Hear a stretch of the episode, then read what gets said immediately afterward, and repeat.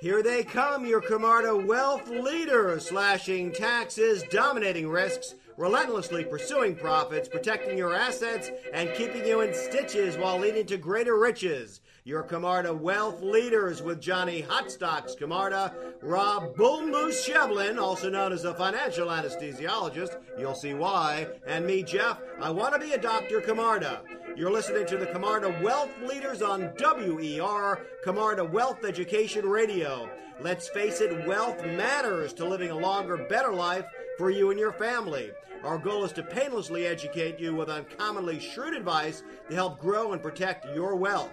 And while we aim to keep you laughing all the way to the bank, never imagine we're not dead serious about money. Jonathan Camarda is a certified private wealth advisor, certified financial planner, chartered market technician, chartered financial consultant, certified fund specialist, chartered life underwriter, and is board certified in mutual funds. Rob Shevlin holds an MBA from the Warrington Business School of the University of Florida, and Jeff Camarda is a certified financial planner, chartered financial consultant, chartered financial analyst, certified fund specialist, chartered life underwriter, and board certified mutual funds. He's also an enrolled agent admitted to represent clients with unlimited IRS practice rights, holds a Master's of Science in Financial Services, and is a PhD student in the American College's Financial and Retirement Planning doctoral program. Besides being Camarda's chairman and chief investment officer, Jeff is also a working research academic in wealth matters. The Camarda team is one of the most heavily credentialed financial advisors in the nation, including Dr. Tang Wei, our chief financial analyst, also a university professor and working wealth research academic. Camarda Wealth Advisor Group offers private wealth management, including no commission portfolio management through Camarda Financial Advisors and other financial services as described in our boring end of show disclosure. Hello, folks. This is Jeff Camarda, and welcome to Camarda's Wealth Education Radio. This is our Leaders at Large segment, uh, beginning with me, Jeff Camarda. I want to be a doctor, and Rob Bullmoo Shevlin. Are you here, Rob? I am certainly here. Can you calm down, Rob? I can't hear you. I'm certainly here. Oh, there you go. Okay. Um, and uh, this uh, Leaders at Large segment this week is going to focus on wealth. Rob, would you please? Wealth management planning. What is wealth management? What is financial planning? What are some of the important aspects of this in order to pull uh, your your uh, um, your finances together and really optimize results? So, well, Rob, in your view, what constitutes wealth planning? What are the pieces that folks really need to keep an eye on? Well, I think one of the things that people typically think it just considers is your investments. But there's more to just investments. There's tax planning, there's estate planning, making sure that you distribute your assets to, to the people that you want correctly, how to do it in such a way that you minimize tax taxation, asset protection. This is the thing that is most critical that almost everybody we, we run into fails at. These uh, um, and some of the other areas, you know, that, that occur to me are asset protection planning. You know, is uh, as you alluded to, um, and kind of integrating all of the things. You know, one of the um, the things we frequently find, and we, we uh, work with folks from really across the wealth spectrum, uh, the, from those of fairly modest means to, to really folks that are quite rich, worth uh, you know a good fraction of a billion dollars. And in almost every case, we find pretty uh, glaring um, the, um, the holes in the planning in terms of what could be done and what should be done. And we like to use James Gandolfini as an example. He was the star of The Sopranos, as many of you know, died unexpectedly at age 51, worth some $75 million. Um, and paid something like $44 million in completely needless estate tax.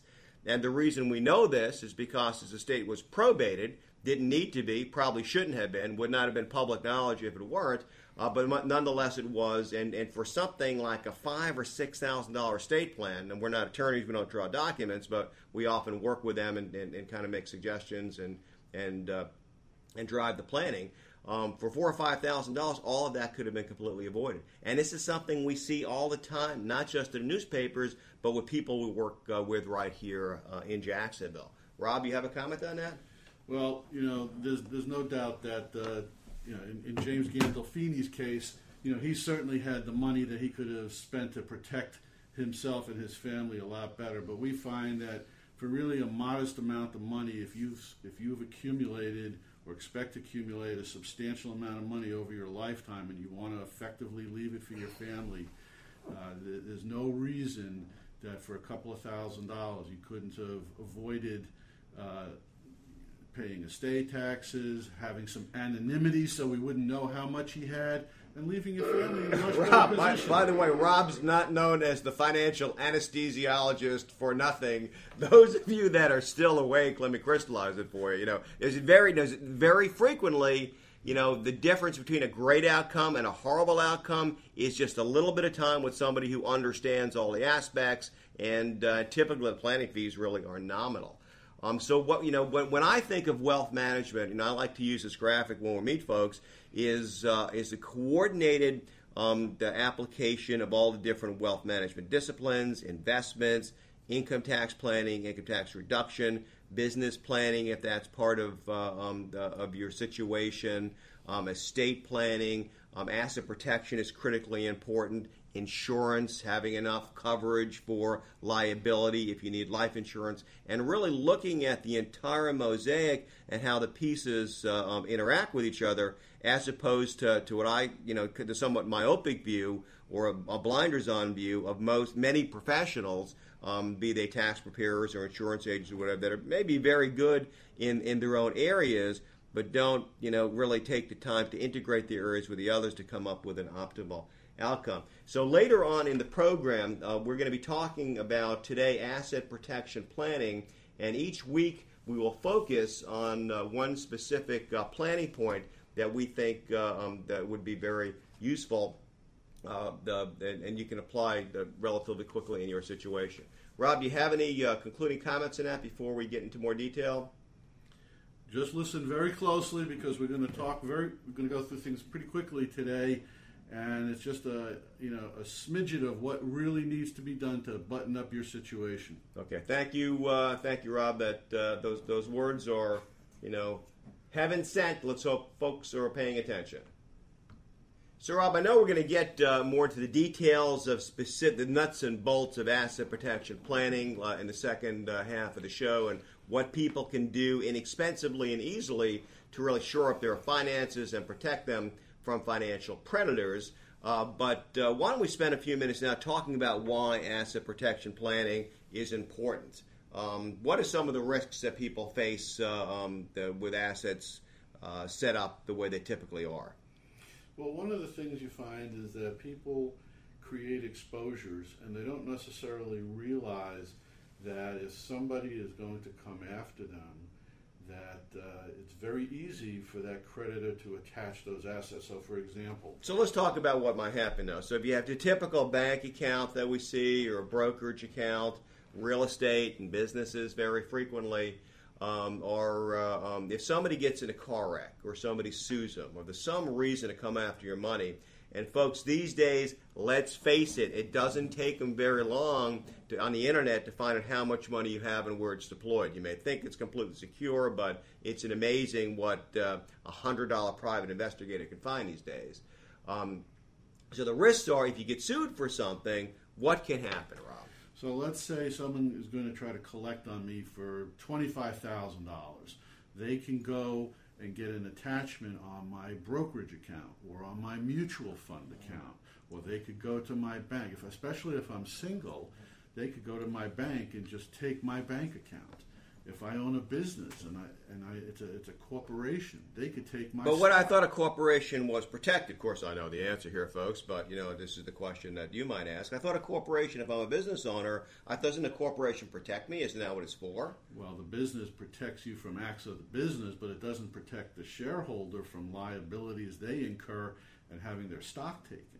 So, in other words, if I have a valuable business, you know, that's uh, making a couple hundred thousand dollars a year, a couple million dollars a year, whatever, and somebody sues me and I own the, the business as a corporation with stock, uh, I could be forced to sign that stock, sign that business over to somebody else? That's absolutely correct. Yeah.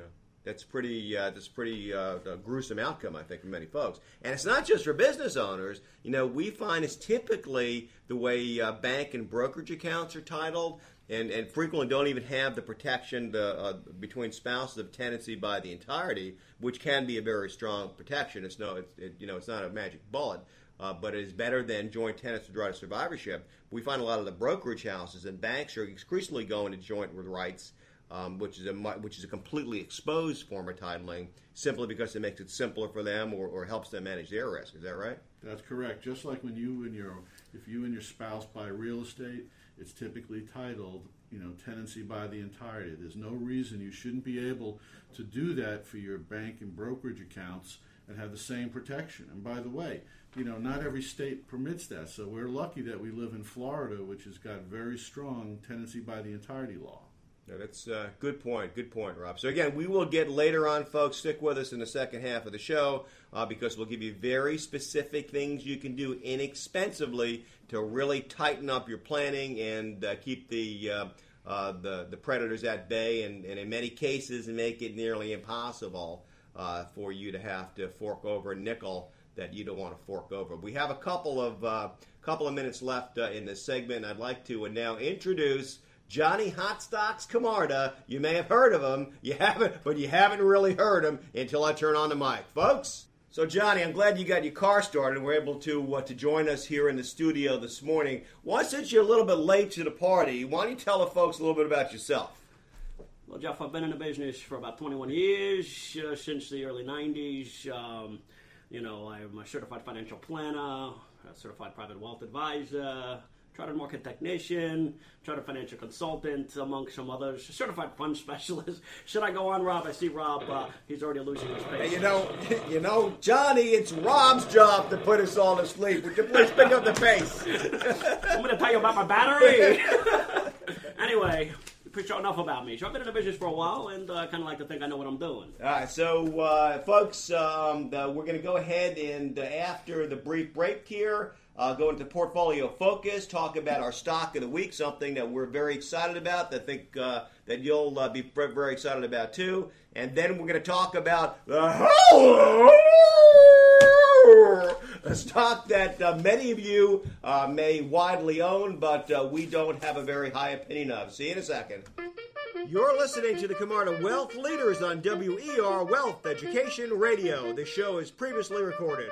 For private or on air questions, to request free white papers or other educational materials, or to schedule a complimentary no obligation consultation about today's or any other wealth matters, call us at 888 Camarda. Write it down now 888 Camarda. That's C A M A R D A, Charlie Alpha, Mike Alpha, Romeo Delta Alpha. 888 Camarda. Uh, call it now and keep it handy for wealth emergencies.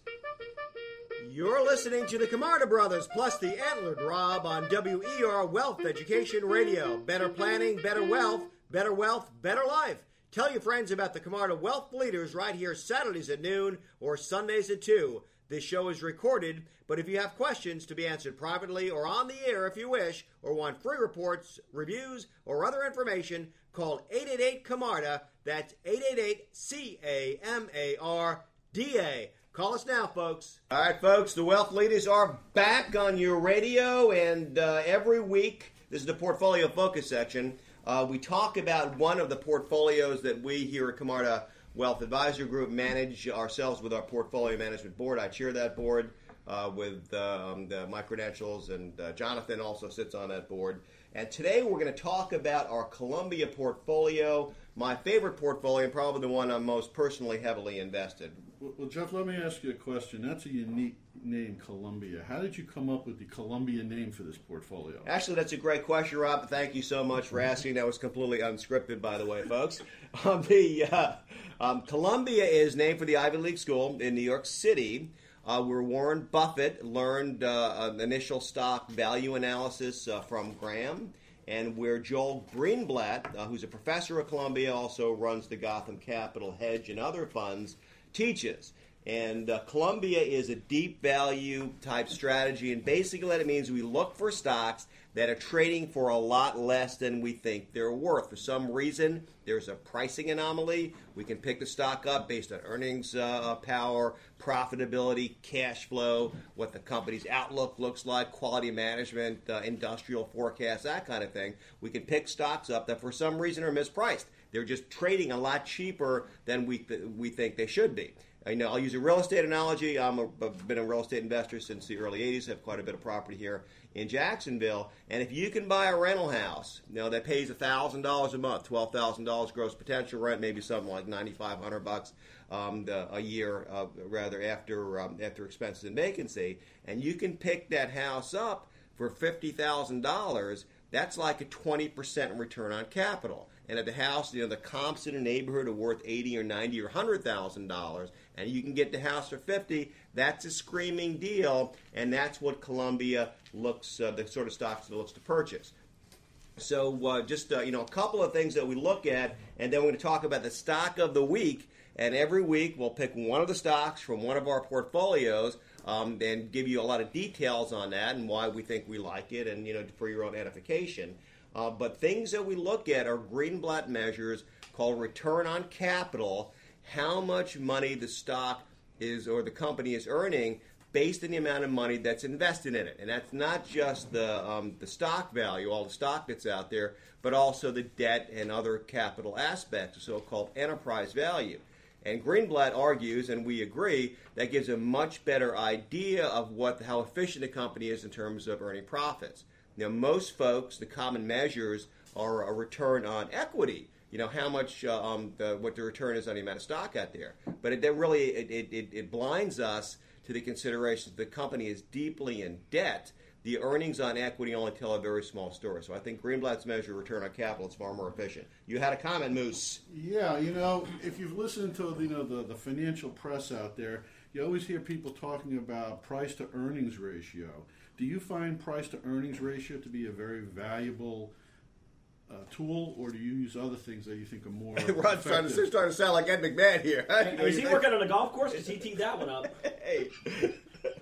Thank you very much. You know, I'm going to roll for you a Caddyshack 16. so the, uh, the, the the measure that Greenblatt prefers is a so-called earnings yield, which tells us how much money the company's earning based on the overall investment in the company rather than just on the stock piece. You know, so some of the things that, um, that, that Columbia focuses on are quality factors like the growth rate of the company, earnings trends, stability, revenue diversity. Know, we actually look at the filings, the financial filings, the SEC. We don't get numbers over Yahoo or Bloomberg. We actually go to the uh, the filings um, in Washington uh, of the the company's uh, um, the financial performance and balance sheet and so forth. Go back and look at the past 12 quarters to, to, to, get a feeling for how stable the trends are rather than just looking at, at maybe the recent time. Uh, we evaluate their competitive advantage, how well governed they are, the quality of management, potential threats, what their industry looks like, and then select the deepest values, those that are the most on sale that pass our initial quality screen. And we're going to be talking a little bit about uh, one of our favorite stocks here. And uh, Jonathan, as you will soon learn, is uh, quite a bit more colorful than me and the moose uh, and also is uh, very much trained as a technician. A chartist is a chartered market technician. He tends to take the technical view. I'm more of a numbers guy. Look at um, the, um, the, the balance sheets, uh, quantitative uh, fundamental analyst, a bean counter, an applied bean counter, if you will. So it really gives us kind of a good balance for how we uh, we evaluate stocks. So, Jonathan, before we get into um, the technical aspects, today we're talking about Ross Stores, R O S T, folks. The ticker's R O S T. That's Romeo, Oscar, Sierra, Tango. All right, so guys, before you know we get into uh, to some of the numbers, uh, well, tell me what is Ross Store shtick? What kind of business do they in? What do they do? Don't all speak at once.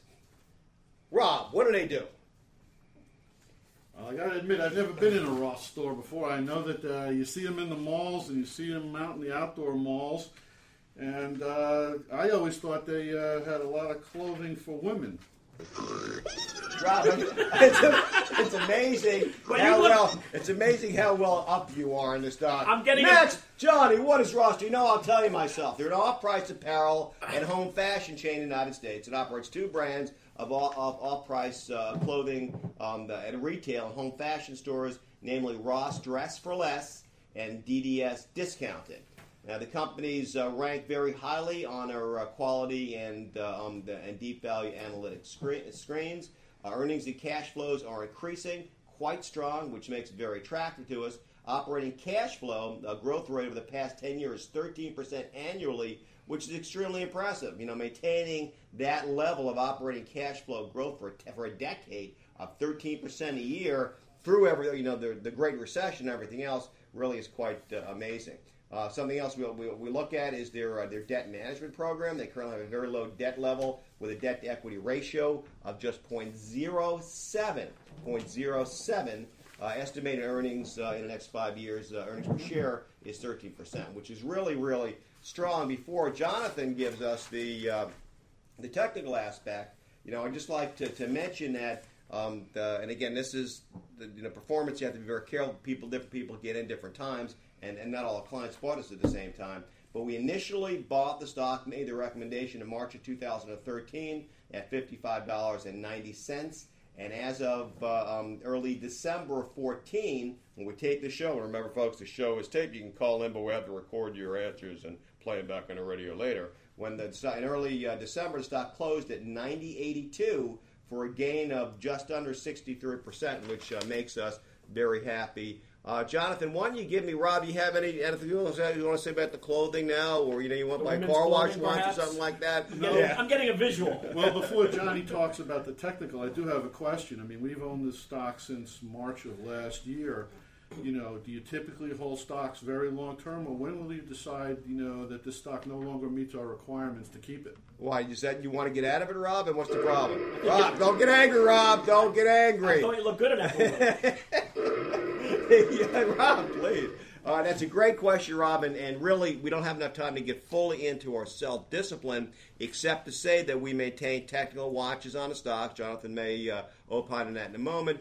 Um, so if the, the, chart starts to look ugly, then we that, that, triggers their view, and then we also look at the fundamentals and, and see if it's justified. And also, more more importantly, if the stock reaches the fair valuation target, um, we will sell it. So, for instance, getting back to the house analogy earlier on, if uh, we can sell the house we got for 50 for 90, 95, and we think that's about what it's worth, we'll sell it. In this case, we think the stock has, is, has become more valuable and it's still very attractive even at this levels, which is why we still retain it. Johnny, over to the technicals for you. Johnny Hot Stocks, what do you think about this off-price clothing store? Okay, uh, well, yeah, Ross Stores has been doing well. Like I said, we bought it in the uh, spring of 13 and has been doing well. Recently, it, uh, it, was a little bit in the quagmire in July and August, but uh, much like most of retail, with the price of oil going south, um, most retailers have benefited, and Ross Store being a, a strong retailer has uh, ascended really since. Yeah, uh, Johnny, but how's the chart look from here? Oh well, the chart right now, my friend, looks very attractive. Uh, you know, right now we just had a gap up in late November. A gap up for you those at home means a, a surge in price uh, between the close the previous day and the opening the next day, where there's a huge jump in the price. We just had that huge jump uh, in late November, right and around what turkey does time. all that mumbo jumbo mean, Johnny? What it means is uh, Santa Claus is coming to town, and for this stock right here, there won't be calling their stocking because uh, this thing looks like it's uh, ready to burst out again as we get into Christmas and into the New Year. So uh, you may not be shopping there, Rob, uh, at Rob, but many people seem to be uh, a lot of foot traffic going through Ross. All right, good. So Johnny likes the chart, and again, that's just his personal opinion. Obviously, we don't know exactly what's going to happen, uh, but we do apply both fundamental and technical analysis to to make our, our, our purchase and hold decisions, and he is optimistic on that. And folks, we've run out of time. Uh, for this segment, so we're going to have to postpone the whole. When do you know? When do you hear which stock this is, folks? Everybody knows it. Many of you may own it, and you're not going to like the ugly things that Johnny may have to say for uh, say about it. But uh, that will be coming up in segment two. So hang on for the howler. We'll be back in uh, just a couple of minutes. Thanks, folks. Camarda Wealth offers complimentary, that's free, folks, portfolio reviews to listeners. Get us your statements and we will thoroughly examine your portfolio, give you opinions on the risk and quality of each position you own, as well as how wisely we believe the whole thing holds together and how efficiently it addresses your needs and goals. At the same time, we'll also opine on how protected your assets are from financial predators, your estate plan, tax savings opportunities, and otherwise we think you can cut risk, avoid probate, save money, and just plain get richer faster. Did I mention this service was free? Just call us at 888 Camarda. That's C A M A R D A. 888 Camarda to set up your free portfolio review. Call now while it's on your mind, folks.